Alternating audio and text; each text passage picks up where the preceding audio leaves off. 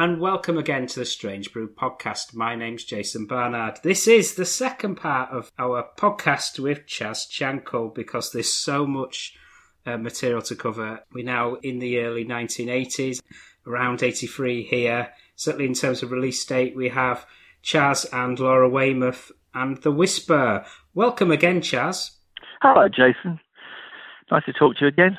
Yeah, I was digging into the, this song and your album Chazablanca. Uh, so Laura Weymouth was was known as the the sister of Tina Weymouth. Yeah. Yeah. So how, how did you link up? Well, you know, I was telling you, um, you know, recently in the in the previous podcast, yeah, we were talking about how I'd gone to Compass Point, Nassau, to record Lord Upminster with Ian. So at that time, the the Tom Tom Club who were an offshoot of, of Talking Heads, mm. were also recording their first album on on Island Records, and um, so they were there recording it. And um, Tina and Chris, the rhythm section, and Tina's sister Laura. And uh, so Laura and I sort of became affectionate towards another, one another, and and and then later, a kind of you know a relationship developed. She went back to New York after that period, and I went back to London. But then I think we stayed in touch, um, and I actually went to New York at one point and um, went to the loft where she lived with Chris and Tina, and I met David Byrne at one point. I'm, it was, it was a great time, you know. I mean, I coming back to your your question. So when I made Chasablanca, we were we were kind of writing songs together, and she came to Nassau and and recorded, helped record um, and did vocals on Chasablanca, and we co-wrote some of those songs, including Whisper and Without You, and quite a few of the songs on that album. That's Laura we hear on the lead vocals, and, and you on yeah. sort of behind her. Well, yeah, yeah. I mean, Jamie Lane, who who was the drummer on that album, he played the synths. Actually, he was a very good keyboard player, and uh, so he, he, I think he played the keys on on on Whisper on that particular track. I seem to remember he got into the studio earlier than me that day, and you know, and when I went in, there was some sort of pounding synths already, and that was him at the helm of them. But generally speaking, I, you know, I was taking care of a lot of the keyboard parts and guitars and lead vocals actually. Certainly on that track, it, it's less less of the R and B and a bit more of the yeah. indie dancey side. Yeah, I think you're right. Um, absolutely, I think she brought a bit more of that kind of New York stroke Afro kind of feel to it. Mm. Um, you know, I mean, her background and her sister's background was Talking Heads, and there was always a very strong African element in that. Um, this kind of hybrid energy that came out of New York. Really, you know, it's such a kind of cross pollination of, of, cultures there. Mm. Um, and I, yeah, she brought that to the um, you know to, to the table. And I, I mean, I've always been very receptive to whoever I'm working with. Their, I'm, I'm receptive to their influences that they bring, and don't try and resist it. I just, you know, go with it really. And our second track of uh, the, the second podcast here is a, track that, that features Brenda Jones. You're my occupation. We're moving forward about three years or so, and, and this one's back to more of a sort of R and B, yeah, soulful edge. Yeah, yeah, it is. Yeah. Well, you know, I had my studio um, called East Coast Studios, uh, which I was talking about a bit earlier, built in 1980, and I actually sold it in 1990. But I think this is around about 84, was it? I don't have the net look at the or 85 that I recorded. You're my occupation, mm. and it was a really interesting track because, I mean, basically, I just you know it, it, was all built around the bass line. Like a lot of times, I write not all my material, but a lot often, you know, I'll just get a pumping bass line. Imagine I'm in a club and and off I go, you know. Hmm. And uh, I came up with the idea of you know this this top, you know, the, the chorus, the, the the hook, "You're my occupation," and then it went through. I worked with quite a lot of people, different people. Like a friend of mine who was um, called is called Solo Peacock.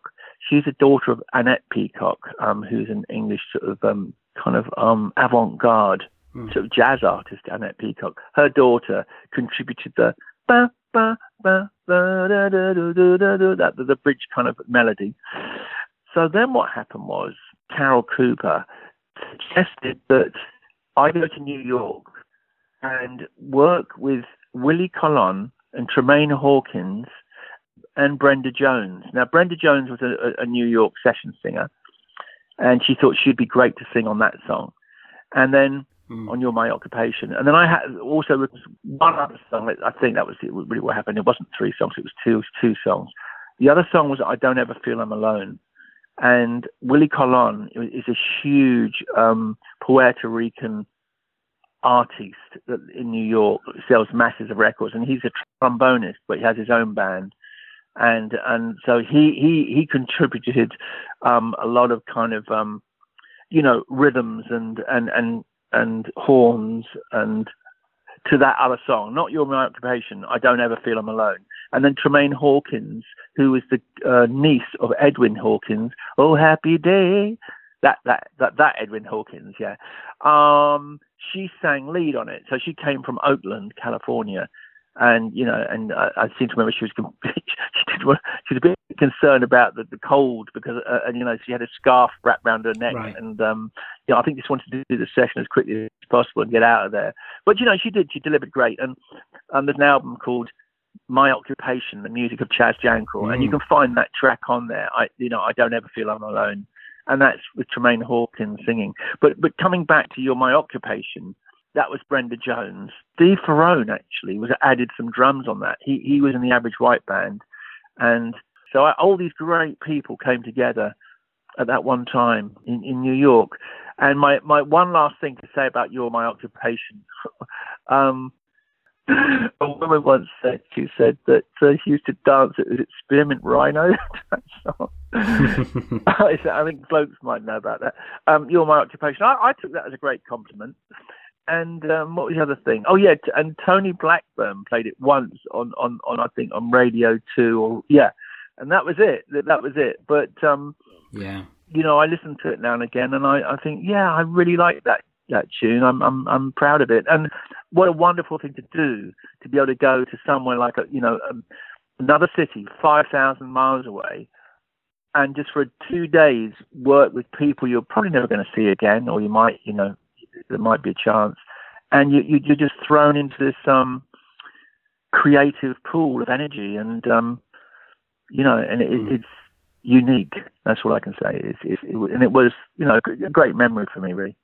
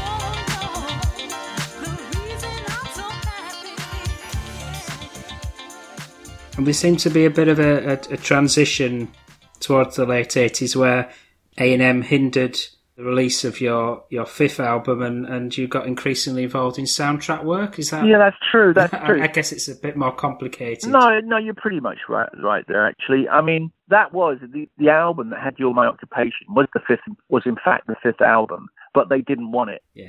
You know, they they said no. We, you know, Chaz, you've lost your your way. I mean, Jerry Moss summoned me to his office in A and M Studios in in LA and said, um, "We're not going to renew your contract. Um, we feel that you've kind of lost your way, you know." And to be honest, I, I, I had. he wasn't wrong.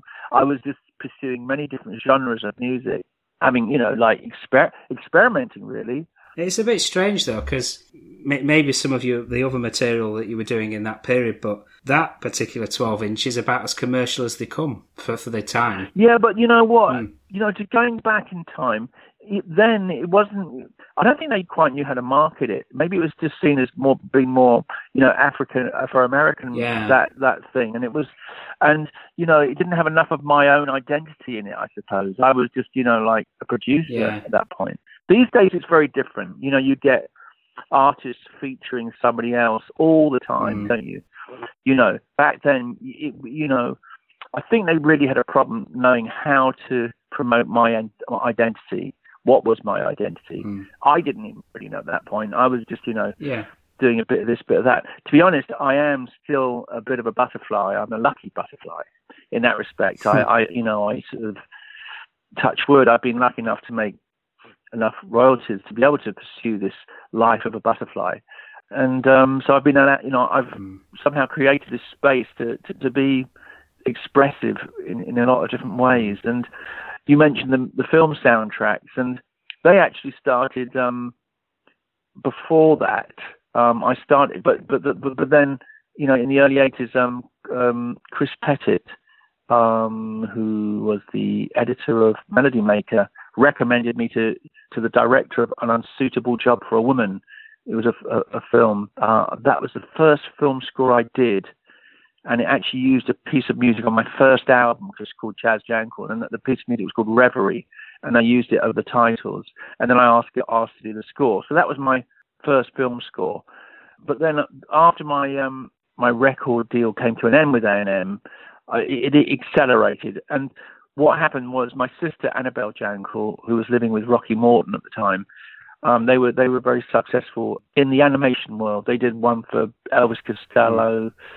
They even did one, did one for Miles Davis. They did one for the Tom Tom Club, and they did a couple for me. There was one, it's a great one called Questionnaire. They did for me, and Without You, they did um, did quite a lot of videos, and um, they got. Oh, they also did Max Headroom. They they directed Max Headroom. Whoever, for those who hmm. remember Max Headroom, yeah. And uh, anyway, so they were offered a deal with Touchstone, um, a three-picture deal, and the first picture was uh, DOA. It's a remake of a film noir called Dead on Arrival with Dennis Quaid and Meg Ryan. And Annabelle asked me to come over to LA and and write the music for it, which I did. Um, and that was, and then then on the back of that, I got offered some other movies, and I think in all I've done about I, I have not counted, but probably about 14 or 15 scores. There was a good film I, would scored for Franc Roddam, who who did Quadrophenia, who directed Quadrophenia. It was called War Party, and uh, that that was uh, I really enjoyed doing that. Cat from Hell um, was another one I did, which was a lovely little horror movie, a, a low budget horror pick. Yes, I did quite quite a lot. You, uh, K2, I did the score for a, a movie called K2. But DOA, the track itself is is certainly a, a, piece of music that stood the test of time and, and, and stands on its own feet. Yeah, I think so. I, I mean, when I, I mean, the ballad, da, da, da, da, da, da, that one. Is that you, that's the one that, that actually is going to come up when you on, on the record. That is the theme from from DOA, and um, it took me quite a while to, to find that piece. And when I got there, you know, oh thank mm. God, you know, on one day when I was in LA, my sister came in. Yeah, that's it, that's it. Yeah. I remember the day I recorded it in mm. LA, and, and I got a clap, you know, sort of a round of applause from the from the string section. So I thought, whoa, blimey, you know, that that was a, a memorable moment in my life. Yeah, it, it is quite a haunting theme. I, I'm, you know, I'm I'm proud of that one. Yeah.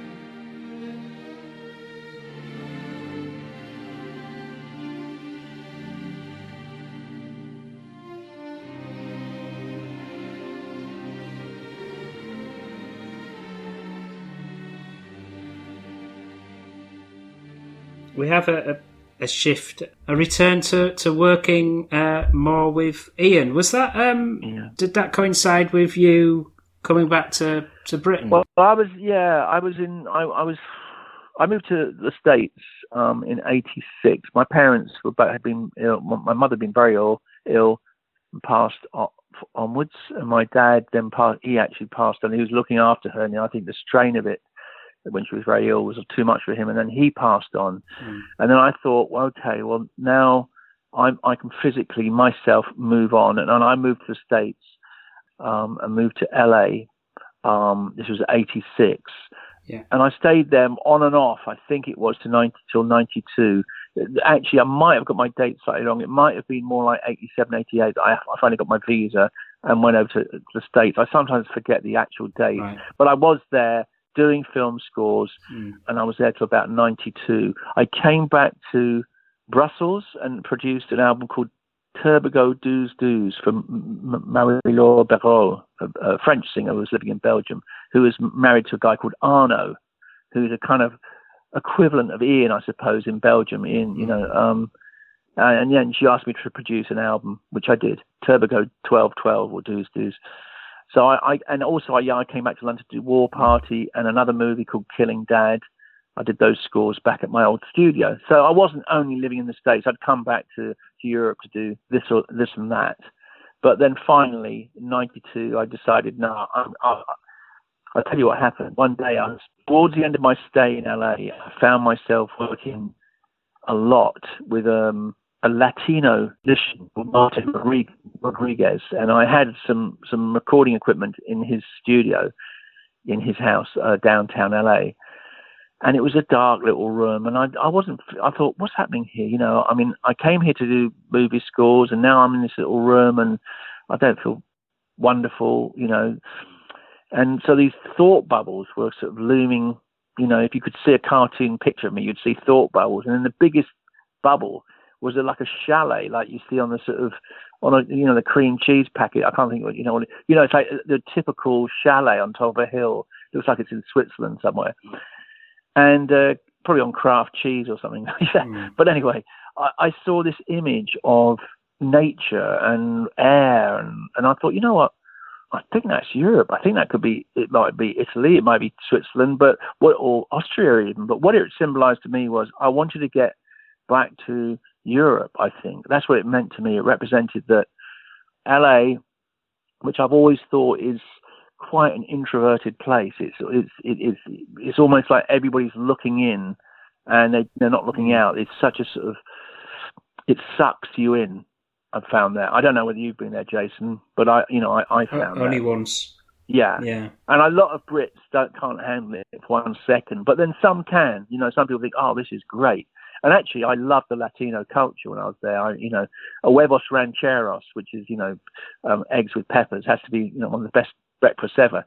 And that sort of Latino culture doesn't really translate to here. And I think that was one of my memories that I loved most about living in LA was that, which was, but that it was that that I actually thought, no, that was, I, I, you know, um, even though it was wonderful and there were aspects about LA, the weather, etc., which was great.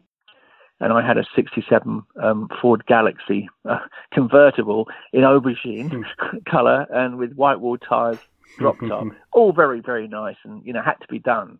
But at the end of the day, um, I wanted a more a less homogenized and more authentic life, and so I came back to the UK in '92. Was it just natural that you linked up with Ian yeah. again, or was there? Yeah, it was really. Um, interestingly enough, um, Derek Hussey, who has taken over from vocal duties from Ian ever since when it, since Ian passed away, in 2000. He was a kind of mutual friend, and and so even though Ian and I could, you know, like we'd have times apart and we'd get quite used to sort of being in our own domain. He kind of was a mutual friend and he used to come down to my.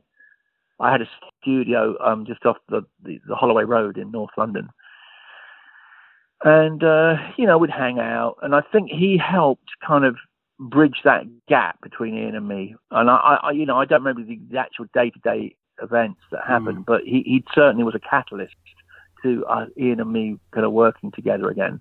I think one of my highlights from that period is Dance Little Rude Ooh. Boy. Was it just easy to?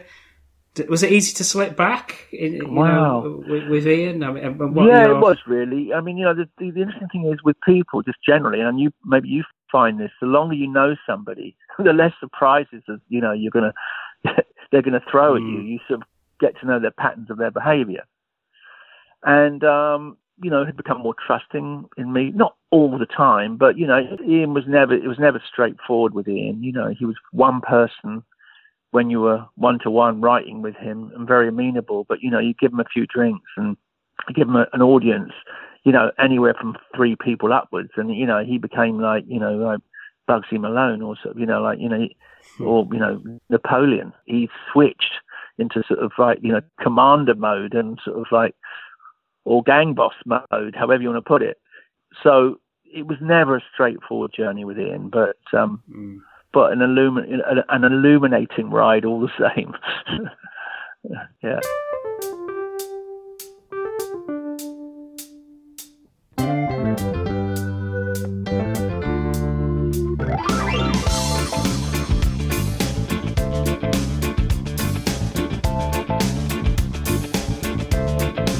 Hey, with your natty threads and your nifty dreads and the Dagenham swagger, with your tricky spews and your Cuban heels and the face of a carpetbagger, with your sweet cologne and your mobile phone and the moves of a desperado, you will cut a swede on your gangster's lead and an overdose of bravado.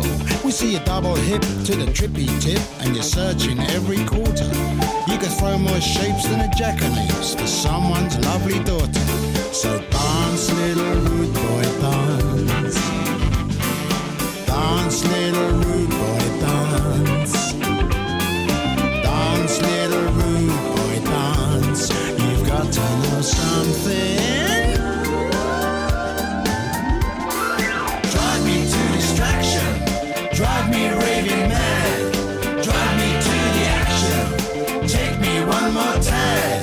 Drive me to the west wing. Drive me to the right. Drive me to the best thing that has happened to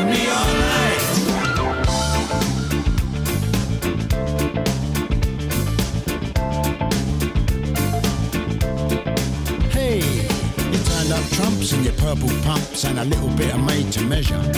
With your shiny frock and your yellow socks, you're addressing it to your pleasure.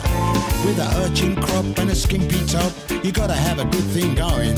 With your lazy grace and your crazy face, who cares if your slip is? Now we can see your hip to the mothership when you pop it to the north horizon. You're the one who's having all the fun with everybody's eyes on. So dance, little rude girl, dance.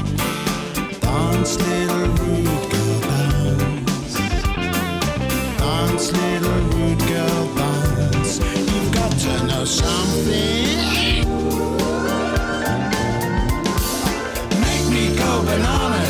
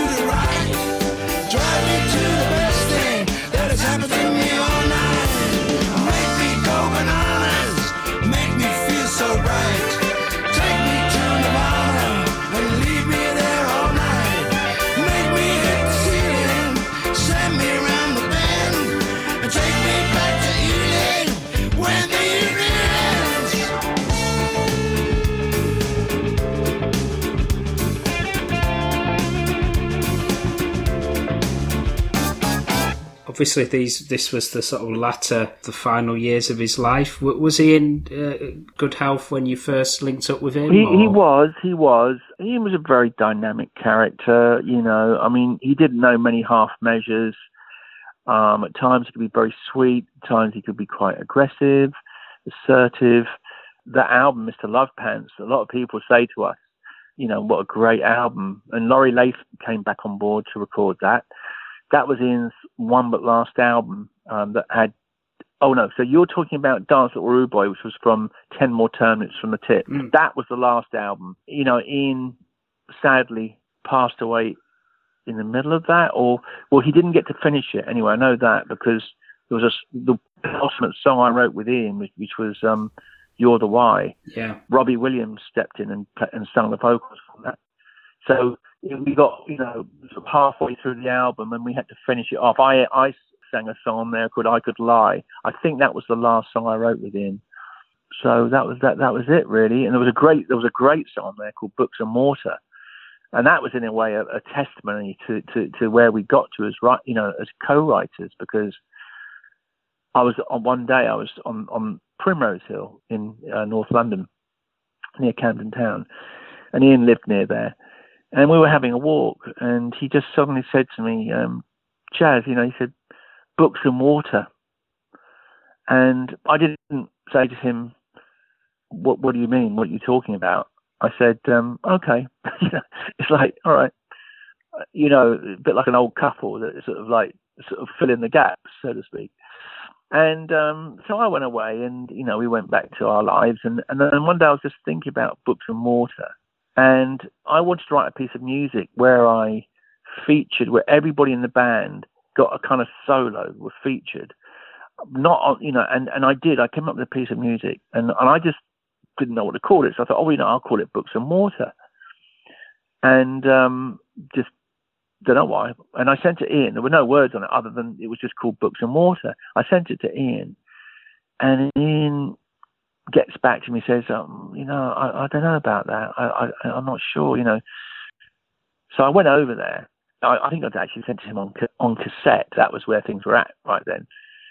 So this is what 99 probably 1990. That's around about then, yeah. Mm. And I went round there, and he says, no. He says, I, I don't like this. You know, he said, I, I imagine something much more vulgar, um, you know, mu- musically.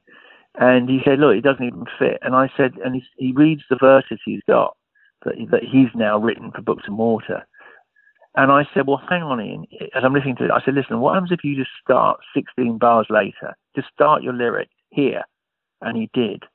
And everything just dropped like a, you know, bam. It was like, you know, like the perfect fit.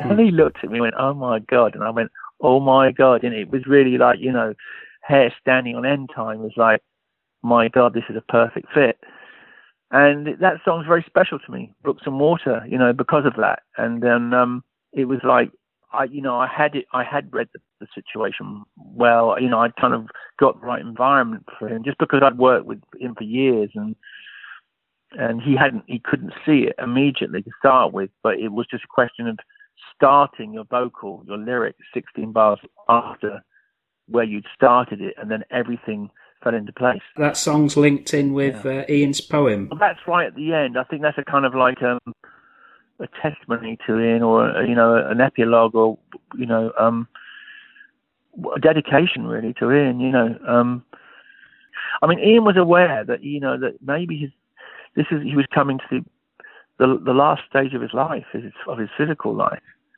and his lyrics were reflecting that.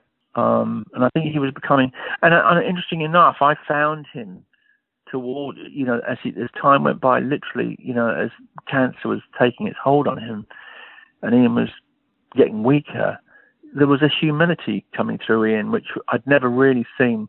Mm.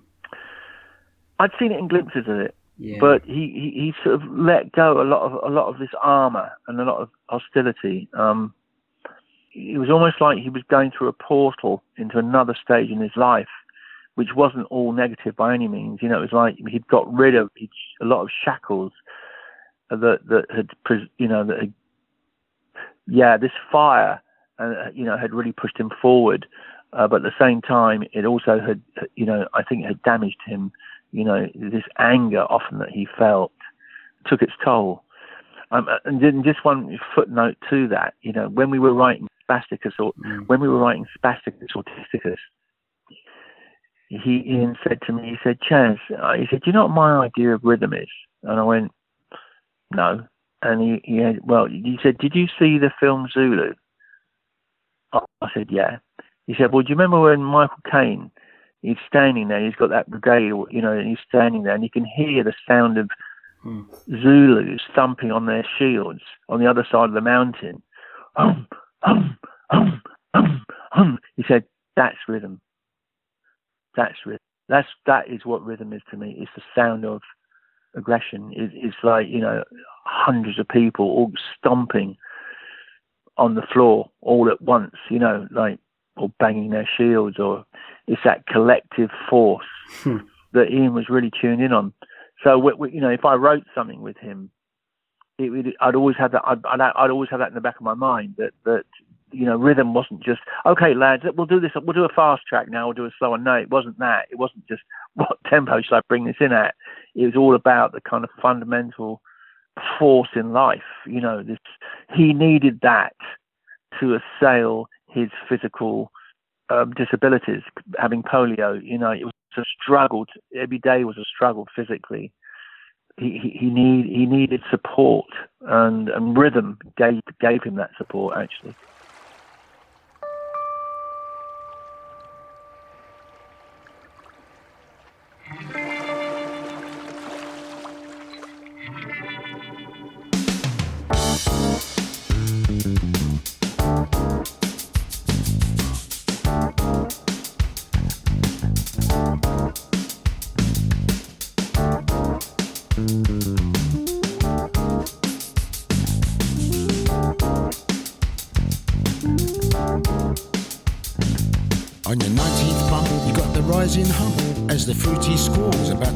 To soil your smoke. So take a flying jump at the stirrup pump or the priory walls. We'll have your cobbler's oars. You'll never light the lamp when your match is damp. And it's the sea green snuff that really hits the spot. You put the rubber stamp on your stomach cramp. And what has time forgot is better not or what?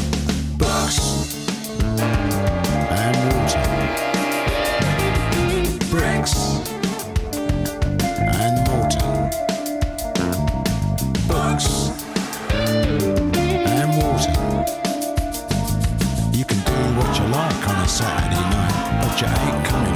if you feel alright. You take a shirt there to the next rehab, tie the nuptial knot I've never will, I ain't got. And under every slab there's even more kickback, whereby you lose the plot about the truth, so what? And when they stop the clock upon the disused stock, the only common ground is at the lost and found. And with your arse in hock, say thanks a lot, old cock, for only 14 pound, I'm Alabama bound. Books and water.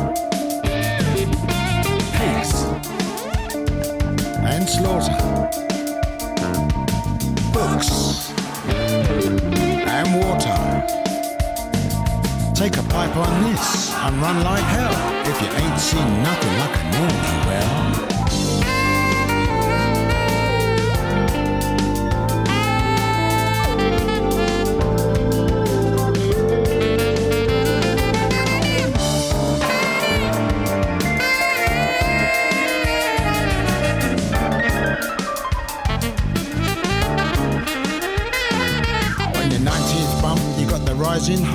Play the big main stakes, whatever else it takes. So do a flying jump at the stirrup pump as Zarathustra spake. Thus are the breaks. You'll never light the lamp when your match is damp. And it's the sea green snot that really hits the spot. You put the rubber stamp on your stomach cramp. And what has time forgot is better not, or what? Books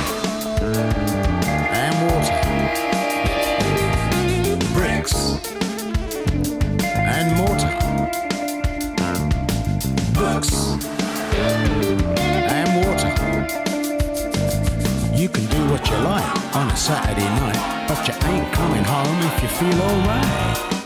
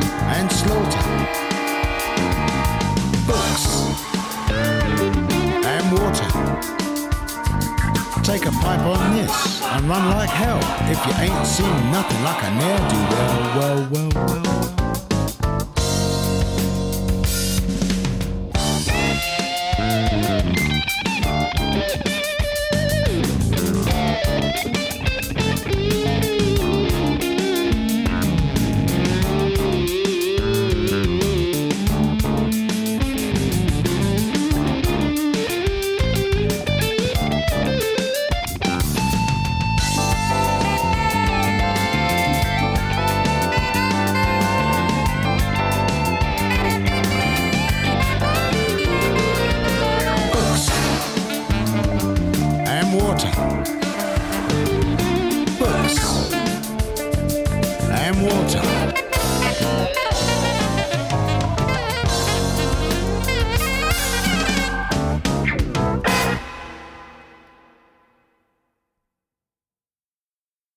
I put all my eggs in one basket, the basket that you gave to me. One was called hope, one was called truth, another called peace. That makes three. Now a moth circles round a bare light bulb, oddly reminding me of Francis Bacon. And then I wonder just where you are and what connections you are making. Yes, such a swift departure. You left me clutching at a half pint of lager. I looked up and you were gone, leaving the blockheads and all your mates on the stage to carry on. The next generation. Bring 'em on, bring 'em on, bring 'em on. So I'm left with the eggs and the bacon, and you could be oceans away.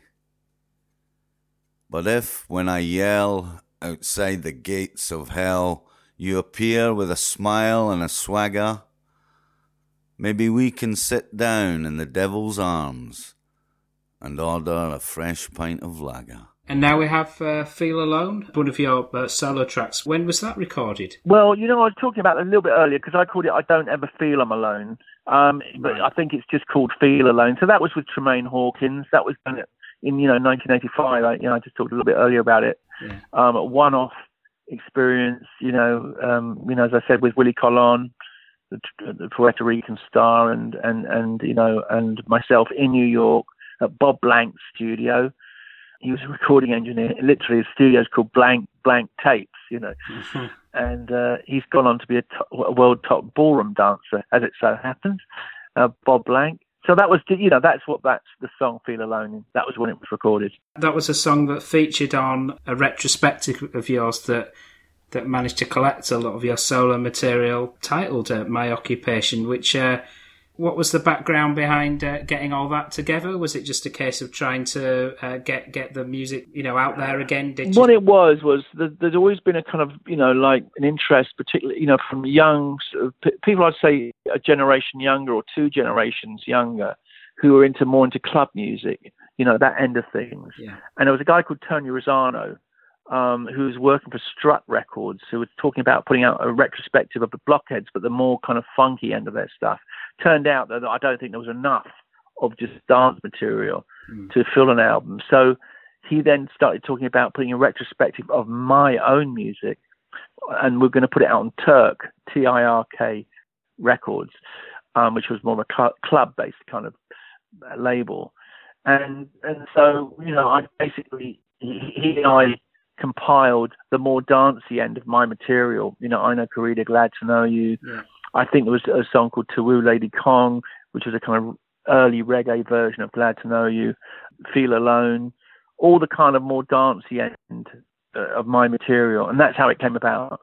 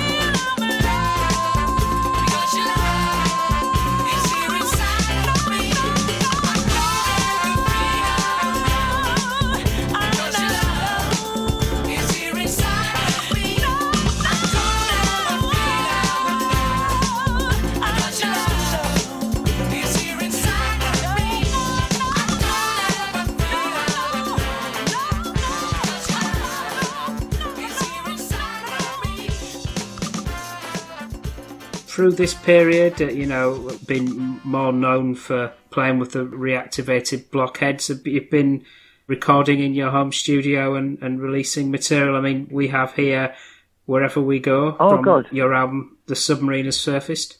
Wow. wow. Have you heard it? Have you listened to it? Yeah, it just continues that. Yeah, that that strong Yeah, well, you know, like sound kind of of yours. flows through me Yeah. because I, I I don't actually consider myself a singer. You know, it's just like, well, if there's no one else around and I and I'm right, I've written some, you know, and I feel compelled or to, to write a lyric, I just I sing it just to get it down, you know. And uh, wherever we go was a kind of just seemed to flow out, Mm. and uh, that then kick-started that whole album of the submarine has surfaced. And on that album, um, do you have a date on that album? Can you see it? Is it 2000 and 2010, apparently. 2010? Yeah, that's right. I'm, I sort of got together. I think there's six different lead singers on it, but on different tracks. Yeah. I remember, yeah, and I recorded at my home studio. Actually, it's a converted attic. It's just a room with a load of musical equipment in it. I'm actually sitting in the, here right now, looking out the window. And yeah, so yeah, that took. I probably took about two years to make, or 18, 18 months time. And then I, at the end of it, I did one gig. I mean, you know, one gig at the Jazz Cafe, and I assembled a 14-piece band. You know, well over the top, really, but it was great fun and um, and I did loads of material, including all that album. Well, ne- I think nearly all that album. But plus, I, I performed "Reasons to Be Cheerful" and and "Hit Me." Um, I think Derek came up and, and sang those, w- you know, with me.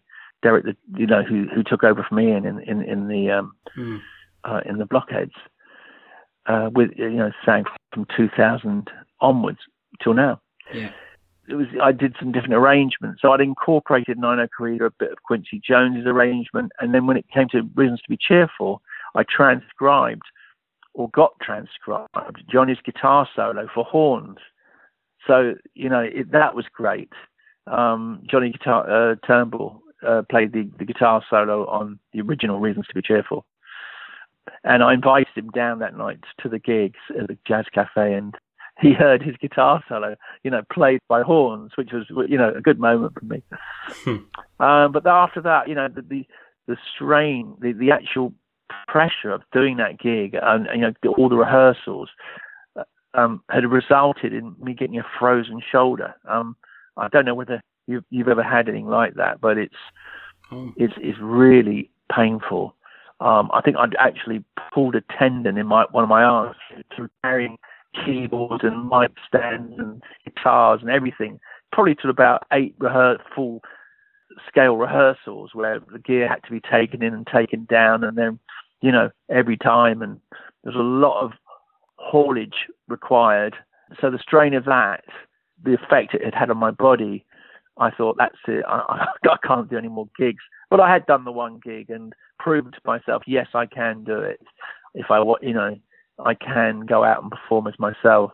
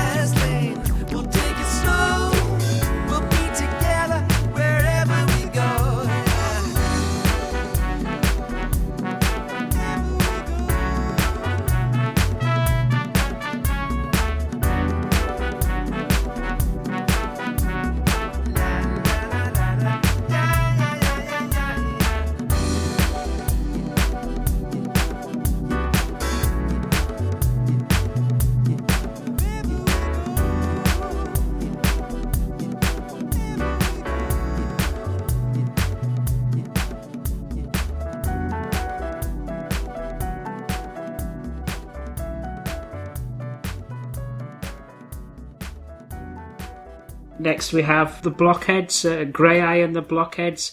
If it can't be right, then it must be wrong. And that was from the Reasons to Be Cheerful musical, was it? Yeah, um, about five years ago, um, the Graeae Theatre decided to put a production together of Reasons to Be Cheerful. It's about the story of two lads on the way to um, an Ian Dury gig, and within the musical, there's all you know a lot of songs from from the, from Ian and the Blockheads. You know, uh, reasons to, well, obviously Reasons to Be Cheerful, Sex and Drugs and Rock and Roll. A lot of songs. Yeah. Um, I think they also could really identify with Ian, you know, because of Ian's polio. Um, and Graeae, you know, is a, is a disabled theatre company. So there was a lot of empathy and that kind of like um, spirit. The spirit was incredible. Everybody who saw Reasons to Be Cheerful, you know, was like gobsmacked. I don't think I've ever seen a production of anything with so much fire and energy and commitment that they put in into, into. it was brilliant. And um, you know, um, so I think a little while ago, well, when it was, so then they revived the, the, the musical. I think that's right. That was a few years ago. They got some money, government put some money up, or they got endorsed. I can't remember quite what happened, but they put the production on again of Reasons to Be Cheerful, which is about two years ago. I, I wrote a new song, If It Can't Be Right, with Derek and John Kelly, who, who was the, the lead actor in, in the um, in the production um, all about the kind of you know the, the cutting of of benefits for disabled people, you know, by the government, and that was the central core of it. How you know how wrong it was. That was the core of the lyric. So that song was really good because it kind of then brought the whole. It wasn't they weren't just singing songs from 20 years ago. They were now singing a song which was relevant to their situation today. Yeah. And it really pepped up, and you know, it was like you know, it was like a yeah, it, it really pepped up existing material that was already in the show. Um, it added to it, and it certainly, you know, lifted it. You know, when I saw it, it, it sounded great, and so that that's the relevance of that song. It does fit perfectly alongside the Ian Dury and the Blockheads material that people uh, are familiar with in, in the show. So Derek, who took over from Ian, right? He, you know, like he he identified a lot with Ian, and you know that kind of um, the the way he um, delivers his li- lyrics and his his concerns are very similar to Ian. I- you know so, and then John Kelly because he identified so much with Ian. Um, that's where I think you get this tie-in of um, continuity where you where you're hearing it sounds like you know oh yeah this could very much be Ian doing the blockheads. That's where you get that continuity from. Mm. It's a one of you know identification I think um, from John Kelly and and Derek and obviously myself who you know helped you know work with Ian for so long.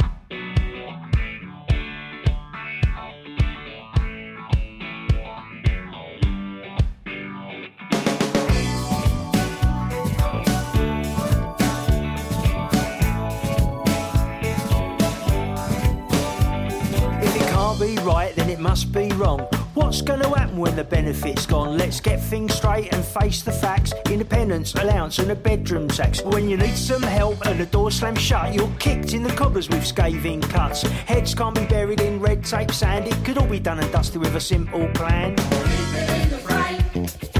it in the pressure up. Keep the funding flowing from a loving cup. Over 40 years ago when expectations rose so high and people had more soul. If it can't be right, then it must be wrong. What's gonna happen when the rights have gone? If it can't be wrong, then it must be right.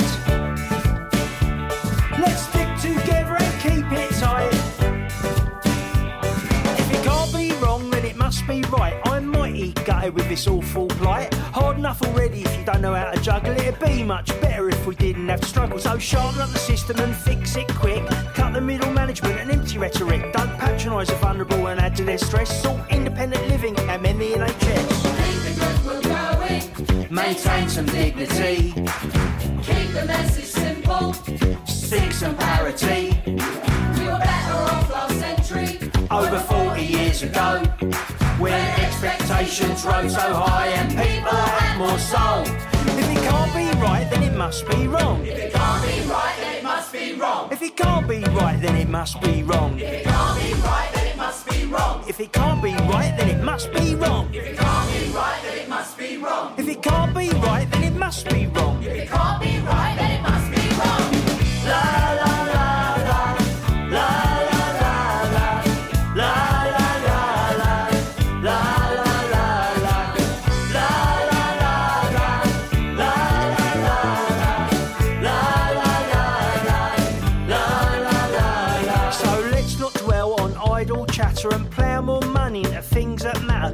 Before you act, don't bring us to our knees. Free us from the shackles of this credit squeeze. We can't all swim in a pool of bees and honey. That's stating facts, not trying to be funny.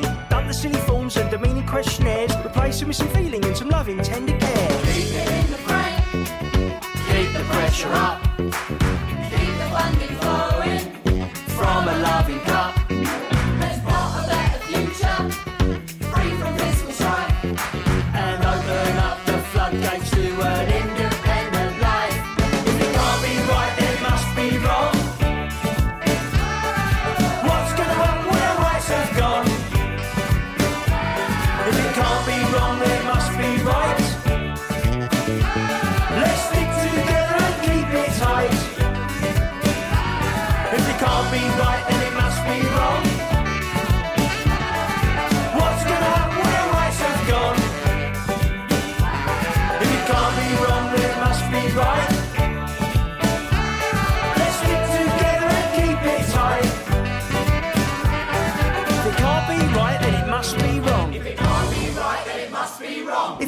be right, then it must be wrong. If it can't be right, then it must be wrong. And we have uh, two tracks to close the show, which are, I think, unreleased and very, very new, if that's right. Chaz, uh, the first of those two being uh, Catch You Later.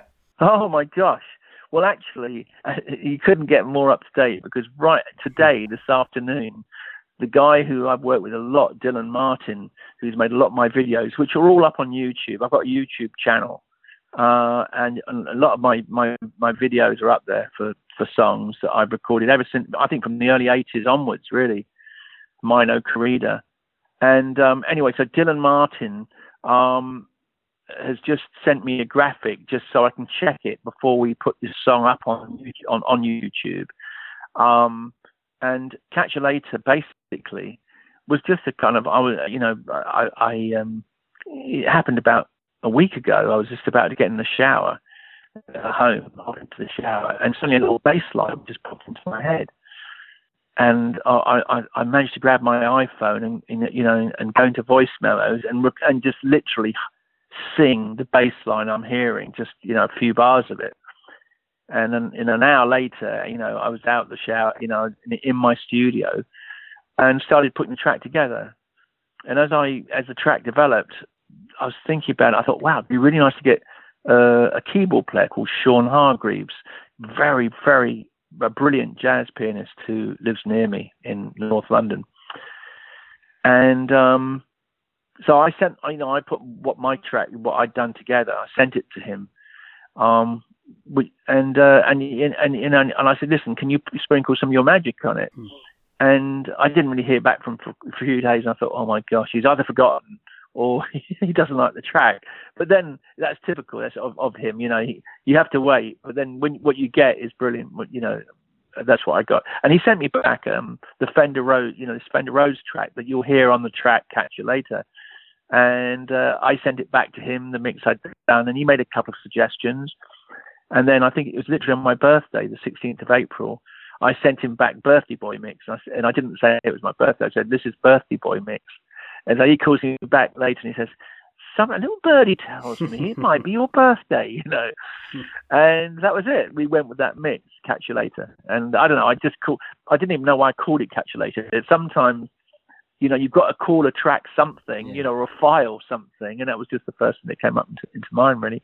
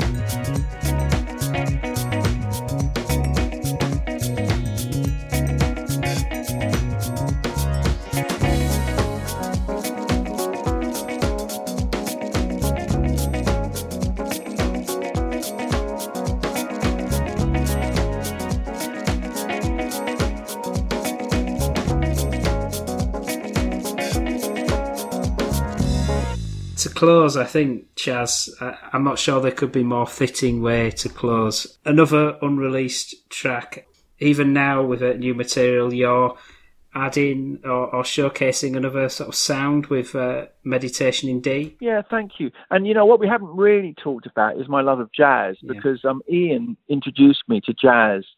Um, before that, I was listening. You know, I thought Astrud Gilberto and you know Sergio Mendes and, and you know Brazilian people acts were, was my idea of jazz. But he introduced me to the you know the heavyweights, Lee Morgan, you know Miles, um, Bill Evans, and that that was something that's really propelled me. So you know, often I'll just sit down on the piano and I write a lot of jazz actually, a lot of you know, and a lot of often the time it's jazz ballads. And we haven't really talked about that this afternoon, but there's one album I made called Out of the Blue, early in 2000, which is up is, which is up on Spotify and and so forth and iTunes. And that's an instrumental jazz album I made. But I thought I'd just mention that. But coming up to the piece you've just talked, you, you just mentioned, Meditation in D that was inspired really. I went to a meditation session with a, a, a guru called Gurumayi. She's from the Siddha lineage. I don't know, you know, like there, there would be chants and there would be an atmosphere to it, a very kind of cyclical, very simple yet collective feeling, a wonderful feeling um, that that I heard at this particular on this particular occasion, and subconsciously, I think a few a few weeks after that, I start I, I, I composed this piece, Meditation in D. This was must have been early 2000, and it was on an album I called Experience, which is up on YouTube.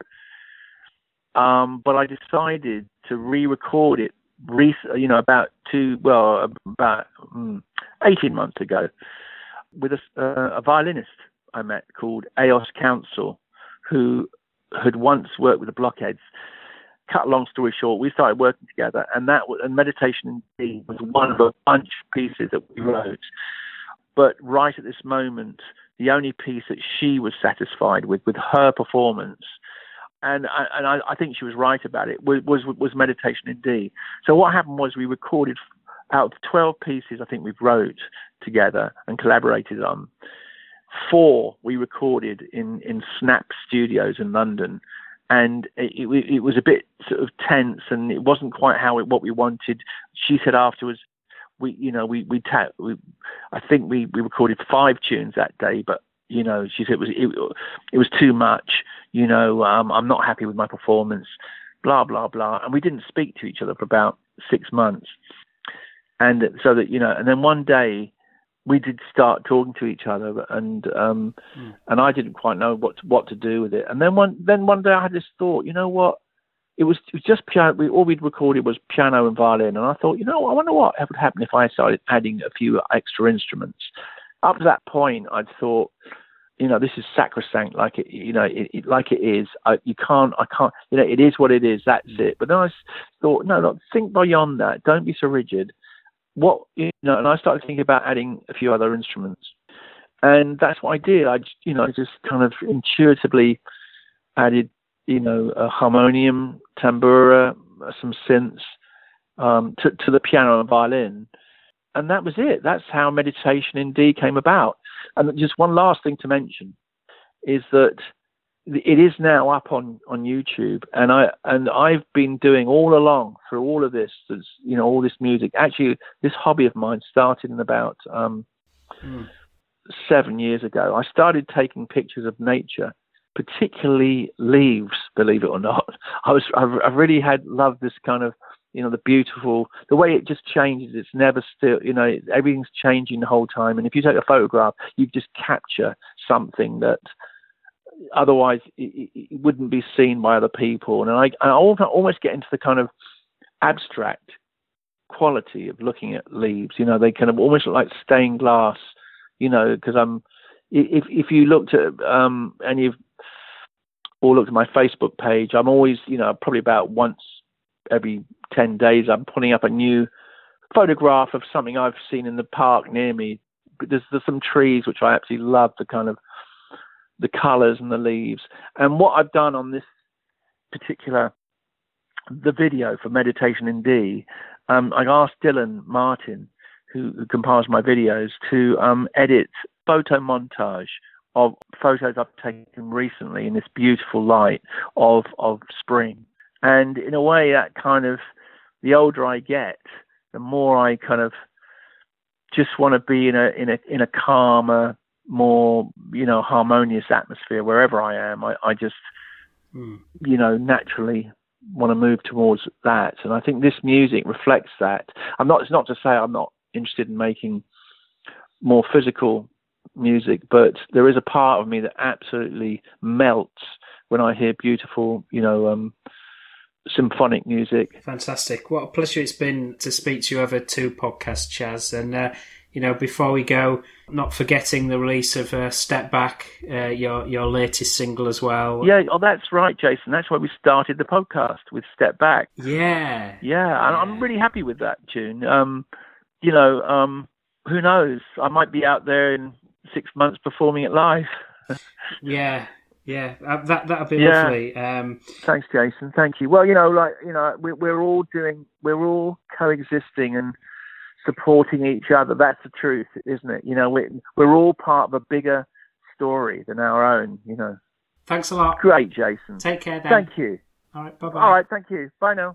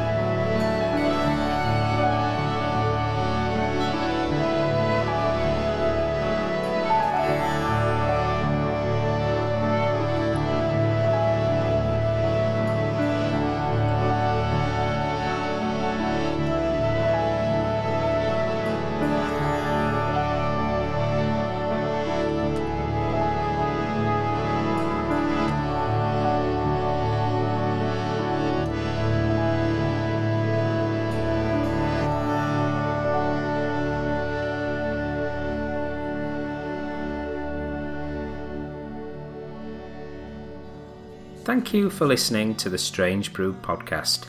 If you do like the show, please consider a small donation to help keep the show archive online. It's 10 years since I started the podcast, and hosting fees are increasing over time. All your support keeps the show running and helps me get amazing guests. To support me, just go to thestrangebrew.co.uk where you'll see a donate button on the homepage. Thank you very much. Plus, any reviews on your podcast services help to spread the word too. Thank you.